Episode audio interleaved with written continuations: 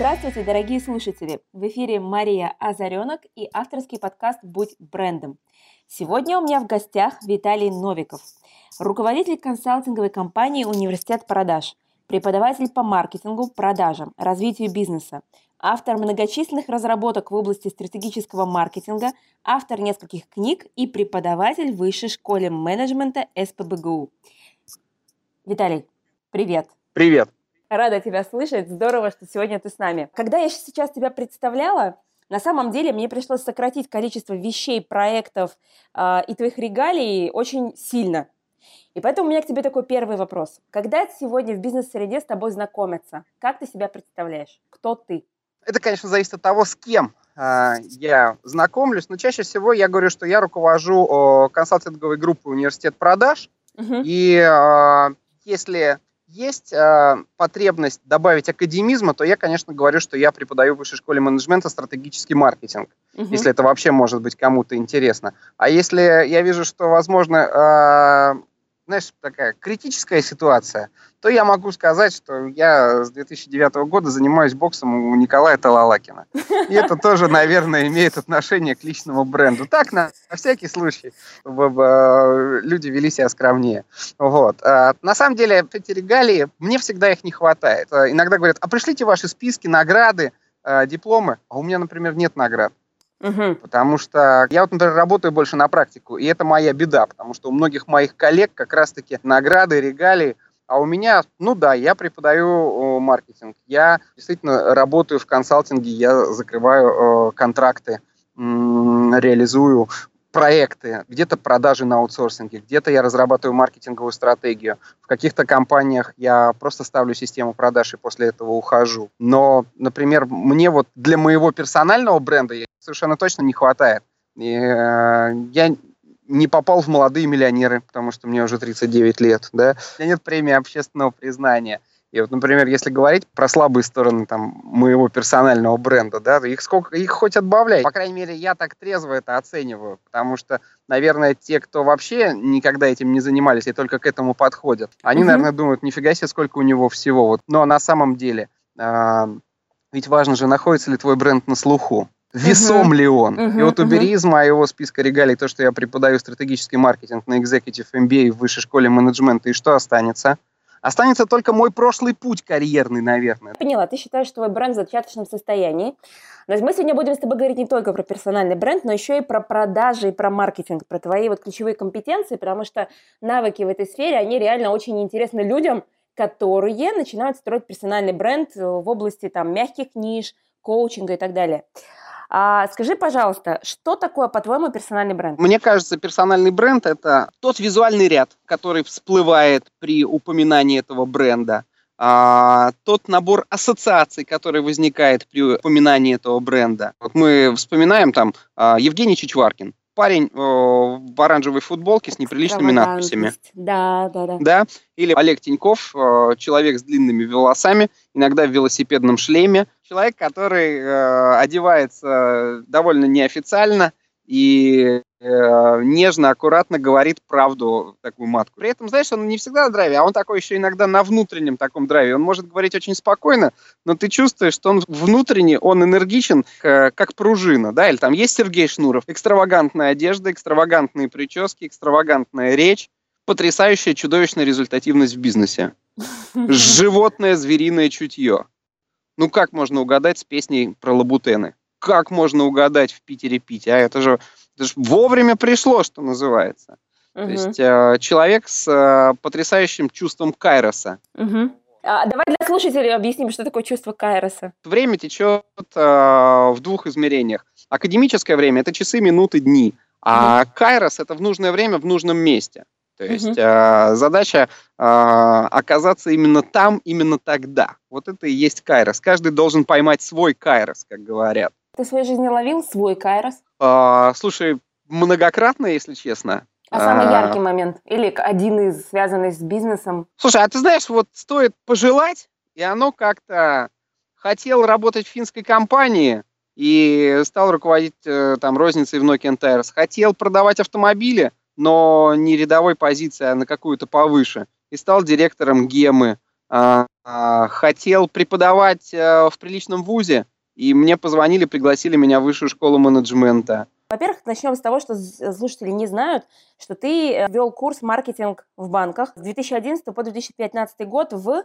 Где ты его вел? В Ассоциации банков Северо-Запада. Это был твой первый преподавательский опыт, да? И вот с 2016 года ты уже ведешь стратегический маркетинг на MBA. Но в таком чистом виде, наверное, да. Я думаю, что когда я преподавал маркетинг в банках, я начинал преподавать его действительно в Ассоциации банков Северо-Запада, а потом я преподавал его в Высшей школе экономики. Для твоего бизнеса консалтингового тот факт, что ты преподаешь эти дисциплины, это очень круто. Слушай, не знаю, это добавляет, наверное, какого-то респекта ко мне, но, безусловно, те, кто заказывают консалтинг, они хотят знать о практических успехах, потому что ты можешь быть 100 раз преподавателем и облечен регалиями именно академическими, и про некоторых моих коллег говорят, ну, он далеко от жизни. Знаешь, я несколько раз слышал такое про великих, если честно. То есть я знаю, что мой коллега преподавал в Эмиспе, он член совета директоров во многих крупных компаниях по стратегии, и при этом говорят, знаешь, ну мы там, делал он нам стратегию, мы его приглашали, далеко от жизни. Но при этом, когда они говорят, что да, вот он преподаватель, это, конечно, вызывает уважение, наверное. Потому что есть люди, которые четко говорят, знаешь, нам вот все твои там преподавательские, все эти фишки пофигу, ты, пожалуйста, расскажи, откуда клиенты возьмутся. Или там, ты сделай так, чтобы мы сделки закрывали, а вот это все не надо нам рассказывать про то, как маркетинг бороздит, и вот этот ваш брендинг, шмендинг, это все большое спасибо, оставь студентам. Конкретные компании хотят конкретных результатов. Знаешь, у них фактор доверия растет, когда выясняется, что этот парень не просто с улицы, а он еще, оказывается, где-то в приличном обществе принят. Они так, ну ладно, иди сюда, давай тебя послушаем. Потому что, ну не секрет же, что сейчас довольно много специалистов, и там, знаешь, говорят, что не умеешь продавать, иди преподавать. Вот. И в этом смысле, а вы кто такой? А вы чего достигли? И иной раз я диву даюсь, если честно. Иногда заходишь на страницы некоторых коллег и смотришь, он сам продать ничего не в состоянии, но он уже кого-то учит. Помнишь этот анекдот? Как же ты теперь работаешь? Тебе же половину мозга удалили. Да ты что, я теперь еще тренинги веду. Преподавание, безусловно, для кого-то добавляет очков, а для кого-то наоборот. Ну хорошо, давай вот про преподавание момент. Как ты получил это предложение? Слушай, наверное, я где-то упоминал о том, что я занимаюсь разработками в области стратегического маркетинга. Я думаю, что сошлось. Потребность, с одной стороны, в специалисте практики с опытом академическим, а с другой стороны, что я об этом кому-то сказал. Как сделать так, чтобы тебя пригласили куда-то преподавать, и ты таким образом поднял свой статус? Вот рецепт от тебя. Давай возьмем не от меня, а от Марка Хьюза из Гербалайфа. Очень простой. Носи значок, употребляй продукт, рассказывай об этом. Мы выходим в то, что ты кому-то рассказал о том, что ты так потенциально можешь. Совершенно верно. Я либо кому-то об этом рассказал, либо написал об этом где-то в социальной сети. Может быть, сказал об этом где-то на радио в моей программе. Об этом надо говорить. Надо говорить. Вселенная, безусловно, на это реагирует. Ты должен об этом кому-то сказать. Коммуникация. Твоя одна из специализаций – это продажи. И продажи – это в том числе про то, чтобы говорить о себе, продавать себя. Ну, а персональный бренд – это очень крутая маркетинговая упаковка для того, чтобы быстрее достигать своих бизнес-целей. Ну, как я вижу персональный брендинг. Но при этом многие люди действительно вот боятся это делать. Они боятся говорить о себе, заявлять о том, что они могут, чего они хотят и так далее. У тебя есть такие клиенты, которые, надо, чтобы которые заговорили, потому что они крутые, но они мало о себе говорят. Что ты делаешь с такими? Есть ли такие? Видишь, в чем дело? Во-первых, не у всех есть показания. Бывают такие позиции, что, ну вот, например, какой-нибудь сильный финансист или какой-нибудь сильный бухгалтер не всегда может рассказать о себе сам, откровенно говоря. Потому что вот просто психотип этой специфики работы, он препятствует, например, раскрытию информации о себе самом. Он не требует высоких коммуникативных навыков, их может просто не быть. Во-вторых, крайне тяжело себя насиловать. Если тебе не близко рассказывать о себе, может быть, тебе будет близко писать хотя бы о себе, да? Если тебе и это не близко, может быть, у тебя нет показаний к тому, чтобы быть активным коммуникатором. Это первое. Второе, если все-таки ты у себя не диагностируешь этих непоказаний, то надо посмотреть, в какой форме тебе рассказывать о себе удобнее всего, в какой форме тебе это доставляет удовольствие. И эту форму для себя поддерживать. Потому что надо честно признать, что персональный брендинг – это вообще-то не бесплатно. Это огромное количество сил, времени. Знаешь, вот всякий раз, когда я еду на радио, например, вести передачу, для меня большой вопрос. Я сейчас потрачу 2 часа времени вместе с дорогой, которые мне никто не оплатит. И каждую неделю я это делаю. Ну, частенько я себя спрашиваю: Виталий, зачем вы это делаете, дорогой мой? Виталий, и зачем? Хороший вопрос. Видимо, у меня как раз есть потребность что-то высказать. Иной раз некую критику, иногда похвастаться, иногда поделиться находками, иногда кого-то отмутузить в радиоэфире, поделиться отношением. А давай для слушателей скажем, чему посвящена твоя радиопередача, что это вообще такое, где она идет, где можно тебя услышать? Мои радиопередачи можно услышать на сайте Радио Балтика. Программа называлась «Свободное плавание» с Виталием Новиковым. И мы говорили про события в экономической жизни города, страны и обсуждали те перспективы, те нюансы, которые есть, рассматривали деятельность отдельных компаний, рассматривали определенные отрасли и ниши, которые нам кажется, что свободные, что они присутствуют на рынке, что они могут быть интересны. Программа была такая, знаешь, немножко острая на язык.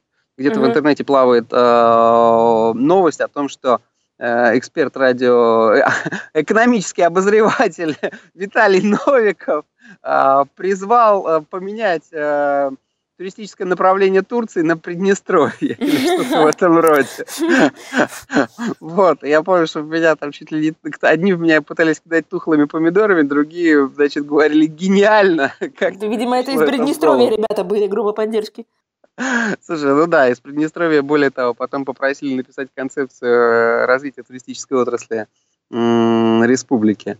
Конечно, сегодня сокращается количество средств массовой информации, как это неудивительно, но при этом растет количество каналов коммуникации. То есть, в принципе, таким средством массовой информации может стать собственная страница любого человека в Фейсбуке, ВКонтакте, там, на Ютубе, да. К сожалению, надо признать, что ЖЖ умирает потихонечку как платформа. Думаю, что сейчас самое перспективное – это все-таки YouTube. Там не так важно стремиться в какие-то средства массовой информации, важно делать качественный контент и его правильно выкладывать. Вот. Не стесняться описывать то, о чем говоришь, то, что делаешь. И тогда тебя заметят. Тем более, когда смотришь, что делают самые популярные видеоблогеры в нашей стране, думаешь, ничего себе, что людей интересует. И тем не менее, вот я с тобой абсолютно согласна, что сегодня нужно для персонального брендинга делать упор на SMM, ну, то есть на бесплатные каналы, YouTube, Instagram, Facebook, ВКонтакт, пожалуйста, входи, делай контент, наращивай аудиторию. Если контент хорош, то аудитория будет реагировать и, соответственно, сарафанное радио и так далее. Когда я читаю, что ты автор статей и комментариев в журналах «Эксперт», «Собеседник», на канале РБК, «Лайв 78», «Пятый канал», публикации «Слон», «ДП», «РБК», колумнист «Делового Петербурга». То есть ты о чем-то там говоришь, тебя туда зачем-то приглашают, и это говорит о том, что, видимо, Виталию есть что ценное сказать. Разве нет? Слушай, ты знаешь, это не всегда так. Иногда не всегда есть что сказать ценное или что? Знаешь, иногда так, бывает так, что кто-то может дать более ценный контент, чем ты, но он не оказался в нужном месте в нужное время, с одной стороны. С другой стороны, иногда ты просто оказываешься самым смелым. Знаешь, когда я комментировал арест, например, Дмитрия Михальченко, мне многие в Фейсбуке написали: «Виталий, ну ты готовься, скоро за тобой приедут, мы тебя достойно похороним». И действительно, я, знаешь, с одной стороны давал комментарий Life News, а с другой стороны думал: Виталий, что ты вообще делаешь? Надо ли это? Все приличные люди отказались, один ты. А зачем ты это сделал? Ты знаешь, это, наверное, как раз-таки специфика моего там психотипа. Открытость излишняя. Другой бы 100 раз подумал, а я что-то как-то задают вопросы, да, с другой стороны, о чем мне не сказать? Откровенно говоря, для Петербурга принципиально важно развивать сильные компании, которые у него есть. Потому что если этого не делать, то везде будут сплошные федеральные компании, которым петербуржцы не нужны. Ни как рабочая сила, ни как город, в котором платить налоги, ни как что. Вот. Ну, то же самое, кстати, и для Москвы. В Москве важно, чтобы в Москве были московские компании. по той же причине, хотя у нее сильный федеральный бюджет и так далее. То есть... В общем, у тебя это такая нотка защиты города, то есть это патриотизм. У меня, наверное, да, у меня, наверное, это такая нотка защиты города. Мне хотелось сказать, нормальный у человека бизнес. Есть вещи, которые им там удались лучше других. И что, обратите внимание, но там многое сделано с умом, и другим бы позавидовать. Вот, там, когда смотрите на ресторан «Иль Лага», смотрите, как надо, что называется. Никто не может, а они могут. Или там посмотрите на Единый центр документов. Круто же сделано. Удобно. Понимаешь, вот, с другой стороны, может быть, меня что-то изнутри жжет, вот это вот желание высказаться по любому поводу. Вот я хочу про твою открытость задать вопрос. Вот я вижу, что в твоей формуле бренда, так как я разбираю этот момент на кирпичики, да, звучит вот действительно эта открытость и готовность говорить. А вот у тебя были ситуации в жизни, когда это, давай вот возьмем это качество, оно у тебя звучит, ты его не гасишь. Да. Вспомни момент, когда это давало рост и когда это мешало, и ты терял какую-то возможность. Ты знаешь, если для меня это какие-то возможности закрывало, то, скорее всего, благодаря тому, что оно мне закрыло эти возможности, я об этом и не знаю, да? То есть какая-то возможность могла открыться для меня из-за того, что я вот такой болтун, то мне эта возможность и не представилась. Наверное, это было. Безусловно, знаешь, иногда надо лучше жевать, чем говорить. Я могу тебе сказать, что когда я работал в крупных компаниях, мне моя открытость изрядно вредила. Потому что, например, группу компании «Автомир» московскую страшно раздражало то, что меня цитируют лучше, чем всех их уполномоченных говорить вместе взятых. Коммерсант ставил меня по цитируемости в Петербурге на 16-е место среди всех ньюсмейкеров всех отраслей. Потому что я был там главным ньюсмейкером как в сегменте автомобильного бизнеса, так и в секторе потребительского рынка. И еще там в каких-то разделах. Знаешь, не было недели, на которой я бы не появлялся в «Коммерсе», в «Деловом Петербурге» или в «Ведомостях» или на РБК. Крупным компаниям им вот гибкости не хватает. Им бы это использовать. И еще неизвестно тогда, кто бы сегодня был крупнее, они или Роль, да? А их, конечно, это страшно напрягало. И, наверное, именно поэтому мне и не дали, кстати говоря, руководить розничной сетью по Питеру, а предпочли разделить бизнес, что и заставило меня от них уйти в итоге, туда, где мне предложат руководить сетью. Я не могу сказать, что это было плохо для меня, но парень, который меня сменил на этом месте, до сих пор сидит и в ус не дует. Но вот теперь типичный пример. Слишком много болтал, и компанию это страшно напрягало, они могли бы сделать меня руководителем всей розничной сети по Санкт-Петербургу, они сделали. А с другой стороны, а сегодня и сети нету, остался один салончик. Слушай, вот раз уж заговорили про автомобили, ты более 7 лет работал с автомобильным рынком, да? Да, наверное, даже больше. У тебя получалось такое перепозиционирование произошло, то есть ты работал с массовым сегментом, потом ушел в лакшери. Слушай, ну откровенно говоря, куда звали, туда и ушел. Вот, а может быть, о чем мечтал, туда попал. Bentley, Ferrari, Maserati, Lamborghini, да, продавал. Как продавать такие крутые машины? Просто... Надо концентрироваться на конечных клиентах. Их конечное количество, они все известны по именам, и надо научиться их привлекать, вот и все. Здесь как раз-таки вот моя открытость, общительность, коммуникация, она как раз в цене, потому что с этими клиентами нужно выстраивать индивидуальную коммуникацию. Их нужно искать, их нужно привечать, всячески приглашать, восхищать, вовлекать, вдохновлять. И здесь как раз-таки вот такой, как я, и нужен. Наверное. Подожди, но ты генеральный директор был, то есть, и при этом тебе нужно было вовлекать, вдохновлять этих клиентов? Ну, они все хотят, во-первых, общаться с первым лицом, это раз, во-вторых, так уж если честно, то практически в любых продажах, в лакшери-сегменте, первые лица тоже много продают. Иногда они продают больше, чем все остальные. Это не моя история, я системно старался строить продажи, поэтому не могу сказать, что я продавал больше, чем мои ребята, но... Тем не менее, ты знаешь, там, в общем-то, клиент примерно тот же самый, просто прелесть в том, что ты можешь найти его по именам, назвать и пригласить всех по одному. Да, когда ты работаешь на массовый сегмент, там сложнее, там нужно их как-то собирать силами маркетинга, широким плугом идти. А при этом еще неизвестно, где выгоднее, кстати говоря. То есть тем, кто так страшно хочет продавать Bentley, Ferrari, Maserati и Lamborghini, я могу сказать, что, ребята, может быть, гораздо больше вы заработаете, продав 100 автомобилей марки «Лада», чем продав один автомобиль марки «Ламборгини». Еще неизвестно, где вы будете больше зарабатывать. Ну да, это 100%. Здесь вопрос объемов, да? Объемов, возможности заработать на том и на другом, возможности заработать на обороте, возможности продать дополнительные товары и услуги, которые есть. опять же, знаешь, есть поговорка: хочешь быть богатым, работай для бедных. Uh-huh. А есть еще сложившийся рынок. Да, там, например, если люди, покупая тот или иной там, продукт на определенном рынке, требуют скидку и знают, что вот этот товар без скидки не продается. Если ты купишь его без скидки, ну ты последний лох. Uh-huh. А есть рынки, где не дают скидок. Например, на Луи Вьютон скидок не бывает. И все, можешь опроситься. Рынок знает, на этот бренд скидок нет, и все. Uh-huh. То есть, и, конечно, скидка же за счет маржи, и получается, что в том числе и продавцам достается меньше. Uh-huh. Поэтому, знаешь, есть нюансы. Хотеть продавать автомобили, лучше хотите обладать. Построите сильный персональный бренд, возможно, купите себе Bentley, Maserati или Lamborghini. Ты обучаешь вот в том числе продажам маркетингу в классе премиум и лакшери.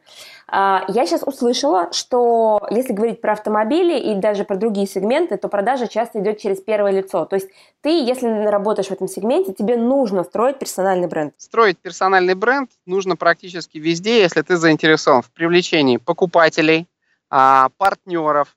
Если ты используешь такой фактор, как доверие в своей работе. Приведу тебе простой пример. Мы идем с тобой по центру города, и у нас есть вариант зайти в ресторан, которого мы знаем, либо зайти в безымянное для нас кафе, да, какой-нибудь Учкудук, и вот, пожалуйста, ресторан «Пробка» Арама Михайловича Нацаканова. Понятно, что я знаю Нацаканова, я ему доверяю, явно после посещения этого ресторана я не окажусь на горшке.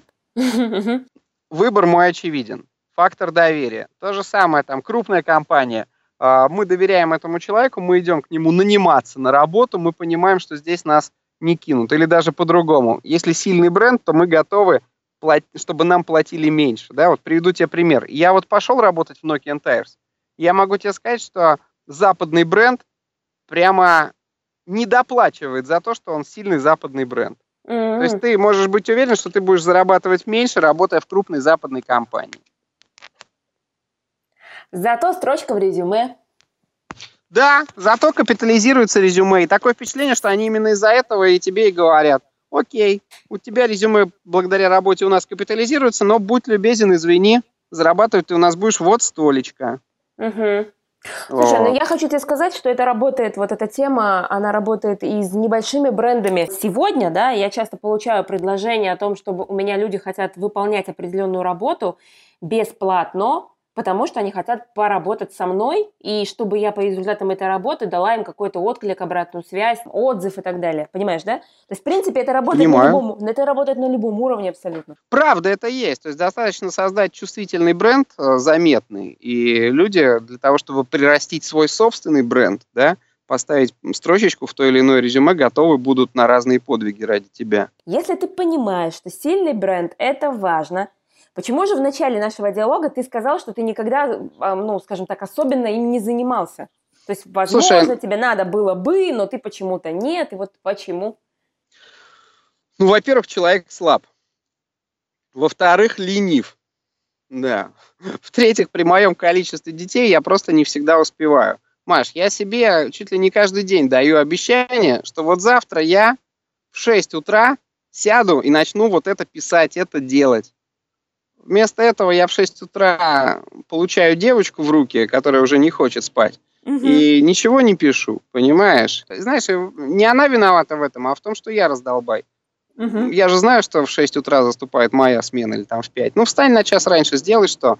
Но нет, ты же выбираешь спать, это первое. Второе, приоритеты расставляешь не так. Дело в том, что заниматься личным брендингом – это очень непросто. Когда у тебя есть перспектива вот здесь и сейчас получить от клиента тот или иной контракт, да, или выполнить работу, получить деньги, или же вкладывать в свой собственный бренд, и эти затраты временные отобьются, и финансовые в том числе отобьются неизвестно когда, да, то многим очень тяжело, они теряют мотивацию. И я могу тебе сказать, что я вот сегодня посмотрел на свои ногти и сказал: Новиков, ты уже 1,5 недели не был на маникюре. Ну что такое? И я понимаю, что на самом деле мне вот сейчас не хочется. Но это же я делаю брешь в своем собственном бренде. Кто-нибудь посмотрит и скажет: ну, да вы давно не были на маникюре. Вам вообще не стыдно к приличным людям? Я скажу: слушай, ну я Bentley сейчас не продаю, клиенты мои меня знают, у меня сейчас несколько константных контрактов. Но это я абсолютно при этом буду неправ, да, поэтому я наш подкаст закончится, и я поеду на маникюр, потому что так дальше жить нельзя. Вот. Но просто если так разобраться, то вот таких вот много нюансов. Ты как боксер пропускаешь. Здесь по печени, тут в челюсть. Те, кто строят по-настоящему бренд, это титанические люди свой, да, и, конечно, у них мало времени остается и на личную жизнь, да и на работу. Знаешь, у меня супруга говорит, если все это делать, то работать некогда. И это правда. Вот, Саша, расскажи твое видение, что нужно делать, чтобы строить сильный бренд? В Фейсбуке есть такой Никита Исаев, он недавно открыл партию «Новая Россия». И вот он иногда выгружает свое расписание выступлений на телеке, на радио, где-то еще.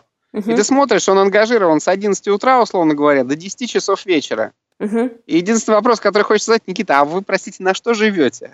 Вы когда работать успеваете? Вы трындите с утра до вечера, а в перерывах этого едете. Ты сейчас опять говоришь про СМИ, про федеральные СМИ, про... Так а какая разница? Ну, то есть это я привел пример скорее про СМИ. Мы можем с собой, в принципе, перечислить список того, а что нужно делать для того, чтобы усиливать свой бренд или там растить его. Давай попробуем. Это же такая работа систематизирующая. Что же нужно делать? Во-первых, надо работать с собой как с точкой контакта. То есть оценить себя. А ты-то вообще привлекателен для того, чтобы быть брендом? Что в тебе есть для того, чтобы быть брендом? Чтобы быть привлекательным или быть не таким, как все? Знаешь, красивый ли Сергей Шнуров? Фиг его знает, но он очень оригинальный, да? Или там, красивый ли Сергей Зверев? Да не знаю, раньше бы при Советском Союзе ему бы статью сразу дали. Но при этом бренд... Ты когда говоришь про слово бренд, ты имеешь в виду, что человек... Вот с какого момента человек считается брендом? Я думаю, что человек считается брендом с тех пор, как за него готовы заплатить больше, чем за такого же человека такой же квалификации. Постричься Сергея Зверева стоит, там, не знаю, 10 тысяч рублей или 20 тысяч рублей, а постричься у такого же парикмахера такой же квалификации... но без бренда Сергей Зверев там стоит 2000 рублей или там, может быть, 5000 рублей, да? Или там, допустим, Виталий Новиков сделает сессию стратегического планирования, там, не знаю, за 5000 евро, а Федор Рагин сделает ее за 20 тысяч евро, да? Вот и вся разница, понимаешь? Ну, а Пупкин сделает за 100 евро. Да, наверное. Или там мы с тобой можем заказать работы Тёме Лебедеву, там, не знаю, за $1 миллион, да, а точно такую же работу, возможно, не хуже, сделает простой дизайнер из Сыктывкара за 10 тысяч рублей. Да-да-да. Вот тебе и цена бренда. Слушай, шикарный критерий. Ну, денежный, то есть готовы за тебя доплатить или нет. При всех прочих равных, если ты стоишь дороже, чем все остальные по рынку, то и тебе готовы платить, то да. Это уже работает твой персональный бренд. Круто. Так, ну хорошо, вернемся к алгоритму. Первое, что в тебе такое есть, почему ты можешь им стать, вот этот момент, да? Да, это не обязательно красота. Ты можешь быть уродлив, там, например, Volkswagen Жук – бренд, но при этом он несколько раз брал там, номинацию «Самый страшный автомобиль во вселенной». А мне, например, нравится, да? Или там тот же Citroën Дюшво. Бренд.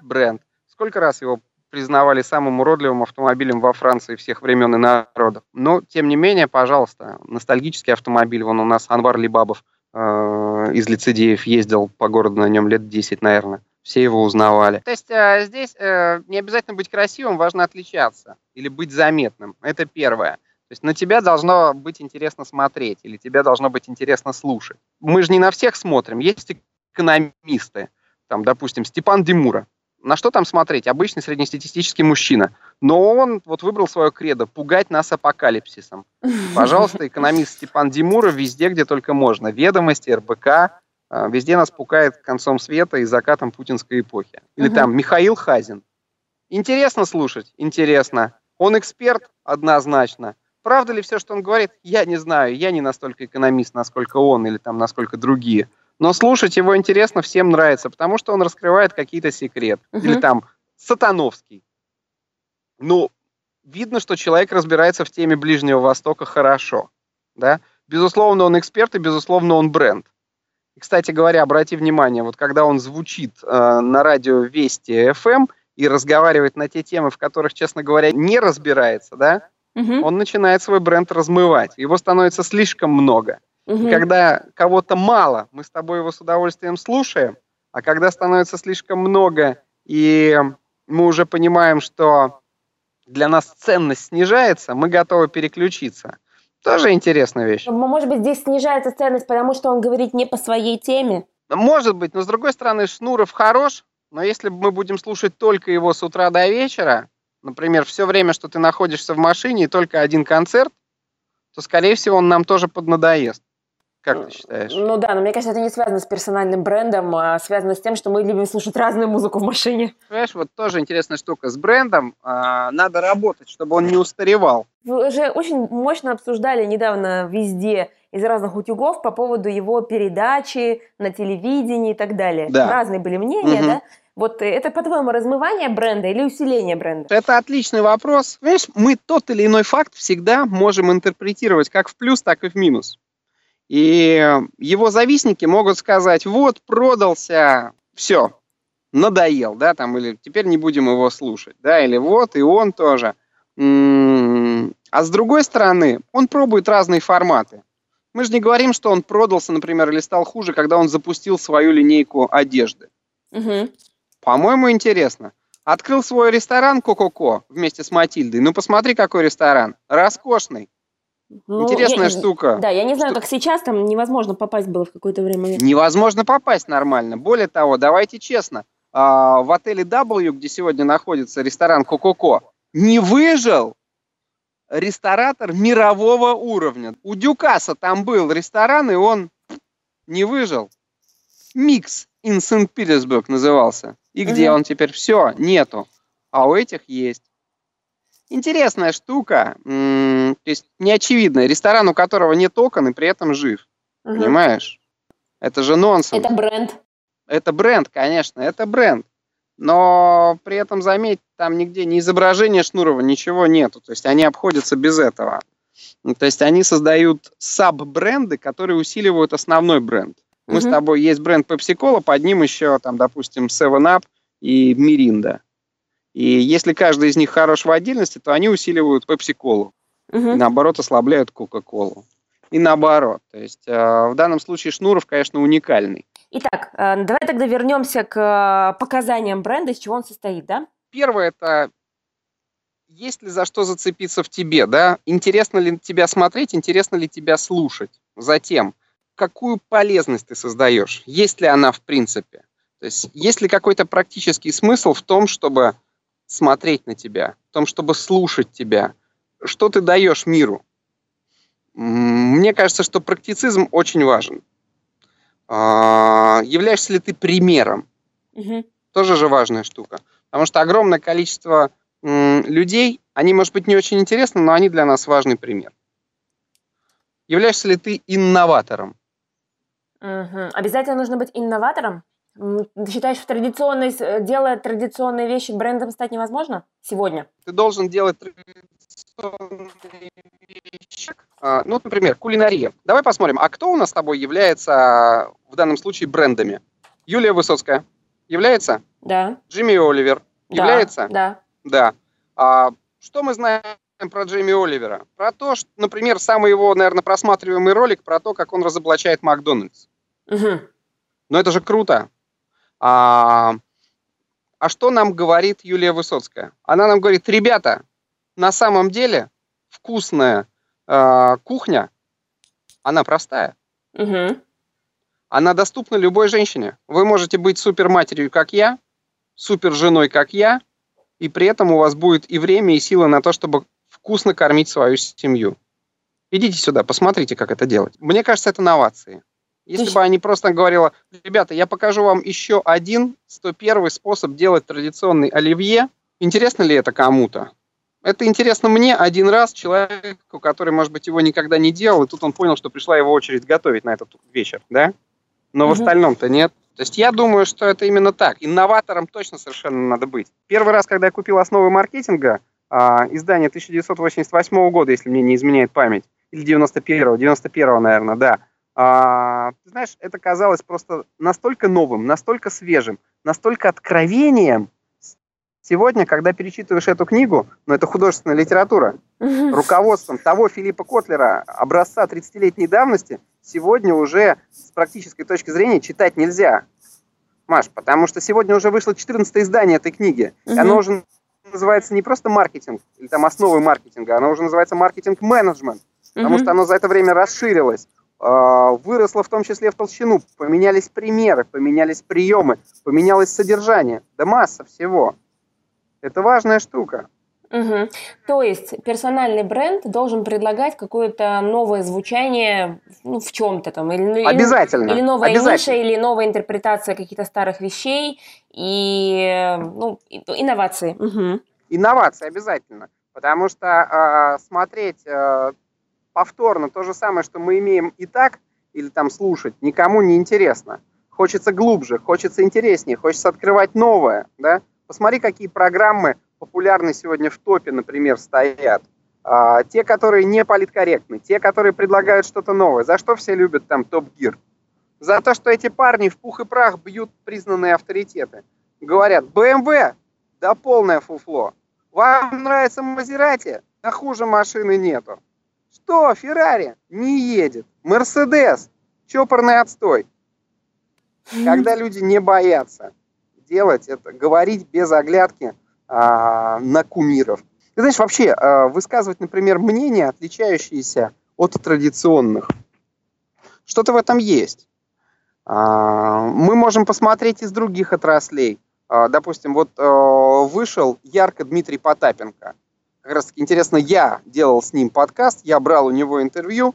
Что он говорит? Ведь он тот человек, который рубит во многом правду матку. Никто реально не знает никаких его достижений. За что все его запомнили? Все его запомнили за то, что он чморил какого-то чиновника по телевизору. Мол, вы-то сами хоть раз что-нибудь продали, вы-то сами хоть раз вообще общались с каким-то приличным там, предпринимателем, собственником бизнеса, вы-то хоть сами что-то где-то достигли? Нет, сидите в тряпочку, молчите, да? И для слушателей скажи, пожалуйста, кто такой Дмитрий Потапенко, а то вдруг не в курсе. Есть такой предприниматель, бизнес-спикер известный, владелец розничной сети небольшой, а ранее управлявший одним из регионов в X5 Group, Дмитрий Потапенко, он стал известен после своего скандального выступления на одной из встреч с федеральными государственными чиновниками, где он полемизировал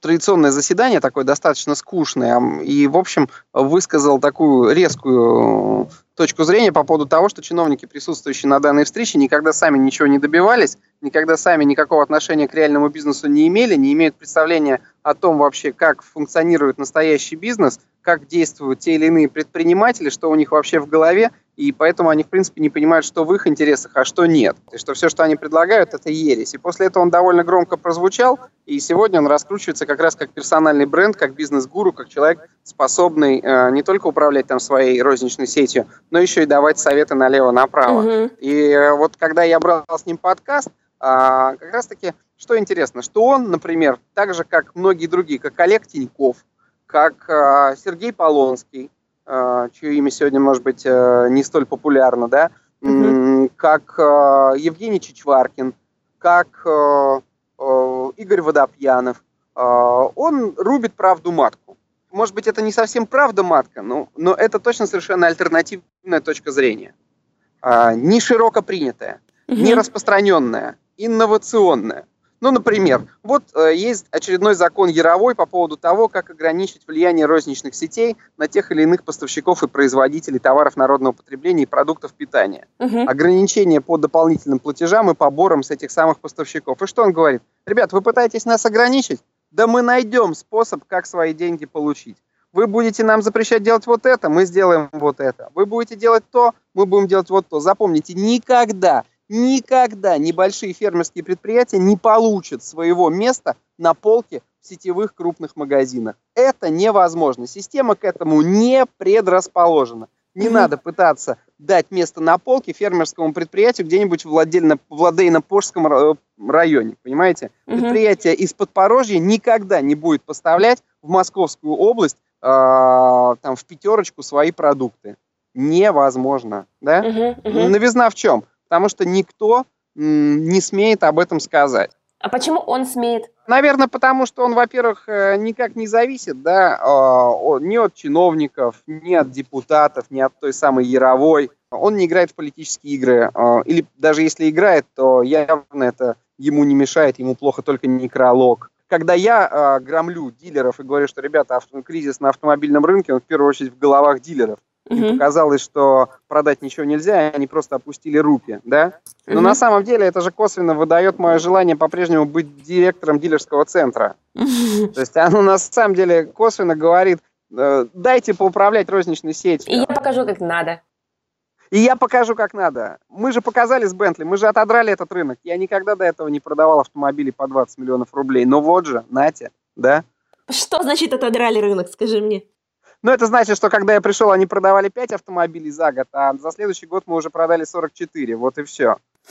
Можно сказать, что, ну да, рынок, по крайней мере, не был мертвый, то есть, но мы явно росли быстрее рынка, даже если предположить, что он рос. Да? Или там сегодня многие дилерские центры закрываются, перепрофилируются. Одни вон особо высокие таланты от автомобильного бизнеса в Питере на Пулковском шоссе сдали автосалон площадью 10 тысяч квадратных метров в аренду под гараж «Газпрома», понимаешь?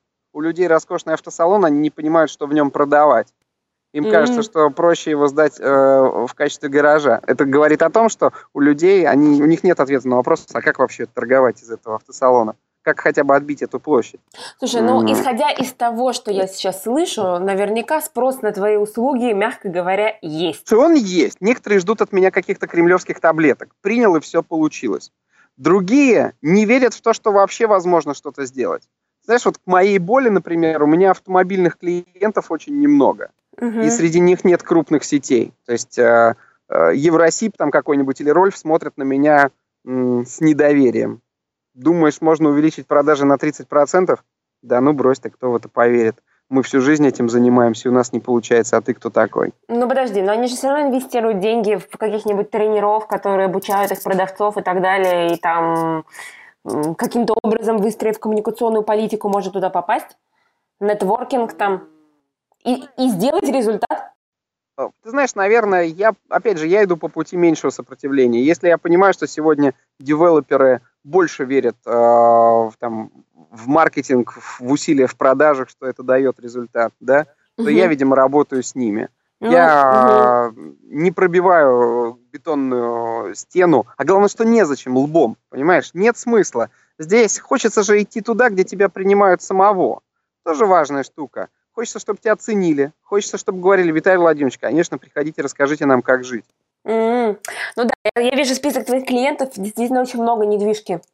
Недвижки много, потому что они понимают, ну, во-первых, у них каждый удачный выстрел – это заметные деньги, да, а во-вторых, они понимают, что у них конкуренция растет, и они видят, какое количество продаж на рынке совершается.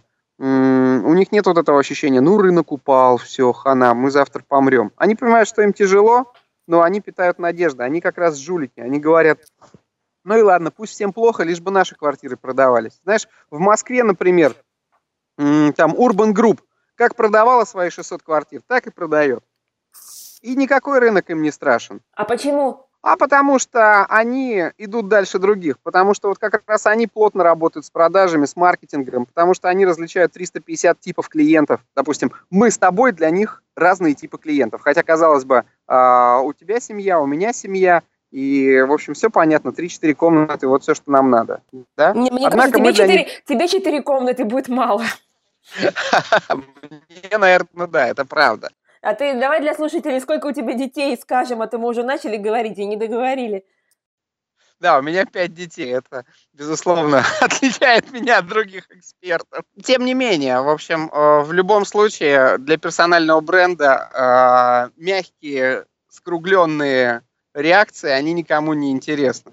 То есть человек, который выступает в мейнстриме, безусловно, ему крайне сложно продвигать персональный бренд. Почему Джигурда заметнее, например, чем Олег Погудин? Но при этом еще оттенок бренда. Вряд ли Джигурде предложат какие-то рекламные контракты. Ты сейчас смеешься, что ли?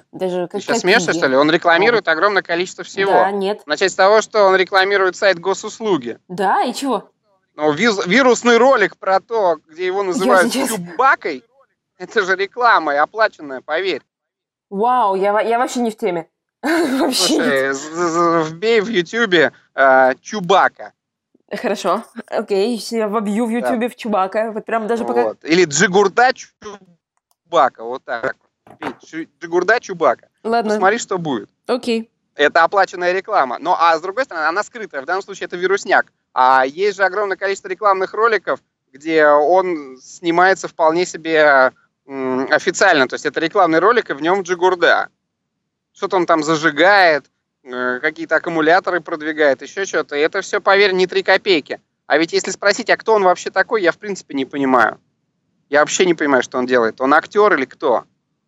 Но при этом есть певец Романцева Олег Погудин, которому никто подобных контрактов вообще не предложит. Или ты можешь себе представить, чтобы Диксиленду петербургскому кто-то предложил контракт тоже на рекламу, чтобы Игорь Бутман выступил рекламным лицом чего-нибудь, например, или Давид Голощёкин? Да никогда. Да дело не в том, знаешь ты или нет, важно просто, что вот есть вот такая ситуация. Она складывается сегодня таким образом, что ты можешь вообще ничего не делать, но у тебя может быть личный бренд. Угу. Мы можем с трудом вообще сказать про твои заслуги и преимущества, вот. Но при этом ты можешь срывать контракты благодаря своему личному бренду. Ну, я поняла, но такие бренды строятся на эпатажности, на попадании в зону видимости, на высказывание позиции. Я поняла, ты вот про это говоришь. Если это единственное, что ты можешь, так, пожалуйста, сделай это. Угу. Понятно. Слушай, ну на самом деле, скажи, по статистике, большинство людей обращаются, например, ко мне с этим вопросом. В основном задача есть построить бренд профессионала-эксперта для того, чтобы просто в своей нише выделяться и больше зарабатывать. Вот как ты сказал, да, чтобы сейчас стоил дороже, чтобы клиенты приходили сами. Ну, в итоге все упирается как раз в рост популярности среди своей целевой аудитории. Поэтому, я в большей степени имею дело с людьми, которые для профессии делают и для дела, и не для эпатажа. Но это интересные вещи. Ты сейчас мне рассказываешь, мне интересно задуматься об этом, обо всем. Ну, понимаешь, невозможно быть экспертом и не высказывать полярных точек зрения. Например, если ты эксперт в области автомобилей, ты должен где-то кому-то однажды честно сказать: вот этот автомобиль говно. Понимаешь, ну не может быть по-другому. Ты не можешь быть все время высказывать там мягкие, округлые точки зрения. Это невозможно вообще. Ты считаешь, что бренд для того, чтобы быть увиденным, должен высказывать полярные точки зрения? Он должен быть искренним. То есть если он искренний, но при этом конформист, совсем соглашается, то оставаться конформистом, специально не придумывать, не заострять. Ну, тогда он вряд ли будет заметным брендом. Он вряд ли будет сильным. Хорошо, ладно, я поняла тебя. Слушай, я хотела задать тебе еще пару вопросов по поводу книг. Угу. А зачем? Слушай, я умру, а что-то останется. Ты только что рассказывал про Котлера. Просто я так предполагаю, что тематика твоих книг, она тоже со временем будет устаревать, разве нет? Это правда, но я же испытываю иллюзии. Маша, я же испытываю иллюзии, что я создам нетленку. И продажи, и маркетинг, логистики, эта книга, одна из книг, да, она априори обречена на то, чтобы устареть. Слушай, это вообще не очень хорошая книга, если честно. А какая хорошая? Она сиюминутная и конъюнктурная. А книга, посвященная подготовке к продажам и переговорам, посвященная именно энергетике, она хорошая, она сильная, она проживет долго. Как называется она? Еще раз. Она называется «Зажги себя». «Зажги себя». А кто издательство какое? Издательство «Питер». Хорошо, как получать контракты на книжки, надо ли? Слушай, надо, если есть что сказать. Знаешь, вот, например, у меня есть невзятые высоты. Одна из таких высот – это то, что я не являюсь бизнес-тренером одной из компаний-провайдеров таких вот бизнес-тренингов. А знаешь почему? Я пришел к ее директору и говорю: знаете, я бы хотел, чтобы вы продавали мои тренинги, я бы хотел войти в ваш пул тренеров. Что они мне сказали? Знаете, Виталий, для того, чтобы вы стали нашим тренером, вы должны стать седым, написать пяток книг. 2 года мне сказал мужчина назад. Я запомнил. Потом я советовался с Игорем Маном, и он сказал: слушай, конечно, тебе надо написать книгу. Тем более, что тебе есть что написать, напиши. Я написал, да. Понимаешь, ты можешь не писать книгу, но ты можешь тогда быть блогером. Например, есть в интернет-маркетинге такая Елена Торшина. С точки зрения строительства личного бренда, это вообще огонь. Она женщина, которая работает в сфере интернет-маркетинга и которая пишет статьи. То есть она матерится так филигранно, так изящно, что это, во-первых, страшно интересно читать, во-вторых, мне кажется, у меня в армии такого не было. Понимаешь? Угу. И она считается признанным экспертом в области продвижения в интернете. Ее статьи обращают на себя внимание благодаря вот именно таким текстам. Это, конечно, невозможно издать ни в одном приличном издательстве, вот, потому что за это, по-моему, статью можно получить. Но она прекрасна, она феноменальна. Где ее читать-то? На Фейсбуке? Где гуглить? На Фейсбуке и на Торшинском сайте. Нет вопросов в том, что это персональный бренд. Она благодаря своему персональному бренду, благодаря тому, что она материт всех рекламодателей, продвиженцев, изготовителей сайтов, компаний, отдельных работников, сотрудников, корпорации, она получает такое количество лидов, такое количество заявок на продвижение. А что она продает? Она продает услуги по продвижению, по привлечению клиентов. Угу. Ну, видимо, услуги качественные. Или те, кто потом с ней не согласен, тоже попадают. Я не знаю, качественные или нет. Маш, она однозначно предстает в образе эксперта. Понимаешь? Но если ты сейчас зайдешь на ее Facebook, то ее, по-моему, последнее сообщение, которое она сделала от 28 числа декабря месяца, оно знаешь какое? Какое? Звонят, звонят, хотят, хотят чего-то. Посмотрите на календарь. 28 декабря. Идите на! Угу. У меня, видимо, пока слабый персональный бренд. Я такого клиентам сказать пока не могу. Более того, я работал и 28 декабря, и 29 декабря. Слушай, ну, ты знаешь, я вот, например, такого сказать клиентам не захочу. Видимо, это вопрос еще позиционирования важен, и вопрос, как бы, кто твоя целевая аудитория. Давай по-другому. Мы с тобой не захотим и, наверное, не сможем. Она может. Потому что из ее уст, ее аудитория это принимает, да. И воспримет нормально, понимаешь? Да, а из наших с тобой нет. Я не хочу сказать, что это хорошо. Просто сам факт, да? Вот у человека персональный бренд столь силен, что она понимает, что у нее количество лидов такое, что вы можете 28 декабря идти все на 3 буквы. Угу. И больше не звонить. Угу. Это же гениально. Ну, в плане того, что вот работает персональный бренд. Да, результат персонального бренда – такое количество лидов, что их можно уже слать на 3 буквы. Я вообще, в принципе, не готов слать клиентов на 3 буквы. Угу. Но я при этом иногда хотел бы быть клиентом более требовательным, например. Да? И сказать, вы не сделали домашнее задание? Разрываем контракт. До свидания. Угу. Файлы не прислали вовремя? До свидания. Ну, я пока не могу похвастаться таким, а она может. У нас с тобой сегодня, конечно, получилась беседа, вообще не по моему плану. Надо подвести резюме нашей беседе сегодняшней, и мы можем честно признаться, что у нас получилось попурри на тему личного брендинга, что мы, откровенно говоря, открыли несколько интересных пластов, каждый из которых надо раскапывать отдельно, если честно, да? Да, то есть, например, эпатаж и абсентная лексика при строительстве брендинга раз. Научные достижения, написание книг, награды, их ценность, их влияние. Созидание и служение в личном брендинге. Можно ли сказать, что вы служите? Можно ли сказать, что вы созидаете ваш личный бренд, ценности вашего личного бренда? На это нацелены. Ежедневная работа, рутина личного брендинга, да? Отдельная история. Нужно ли делать селфи в Порше? Типа, всем привет, удачного дня, еду сегодня вести мою группу компаний наверх. А нужно ли? Нужно ли? Я не знаю, нужно ли? Нужно ли вести компанию наверх? Спрашивает меня Мария Азаренок. Я спрашиваю про селфи в Порше. Слушай, я не знаю, но, по крайней мере, аудитория понимает, что у парня как минимум Порше есть. Ну, ты знаешь, я скажу по статистике своего аккаунта. Селфи в Мерседесе набирают больше лайков, чем селфи не в Мерседесе. Правильно, потому что они видят телочку в Мерседесе, прикольно. А если я сфотографируюсь в Мерседесе, поверь, лайков будет меньше. Почему? У чувака Мерседес удивил, елки-палки. Это тоже нюанс. Ну, это вопрос, какая аудитория. У меня просто Мерседес, это же еще и некий там показатель в плане, там, связанный с сетевым бизнесом, понимаешь? Понимаю, да. Вот у меня Мерседес. То, что на нем наклейки странные, но это вот особенности моего сетевого бизнеса. Но это, для меня это гордость, потому что для меня это ресурс, с помощью которого я это сделала. Ну ладно, это уже другая история. Слушай, давай про подарки. Подарок мой будет сугубо практичным. Я пользуюсь таким инструментом, он называется план звонка.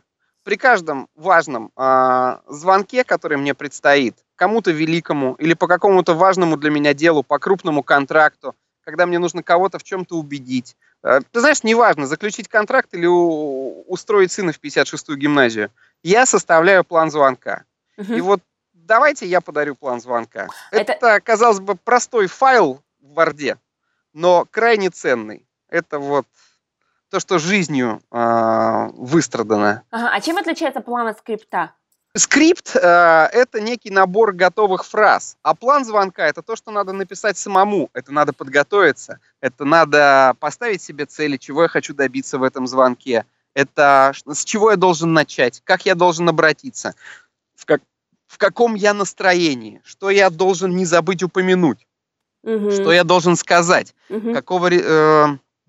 какого ответа я хотел бы получить на те или иные вопросы, да? То есть это такая шпаргалка, напоминание, если хочешь.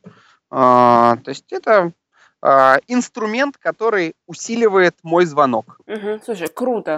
Но учитывая, что я знаю многих из своих слушателей, все делают звонки, и тема звонков, она прям актуальна и звучит, так что это очень крутая, полезная штука.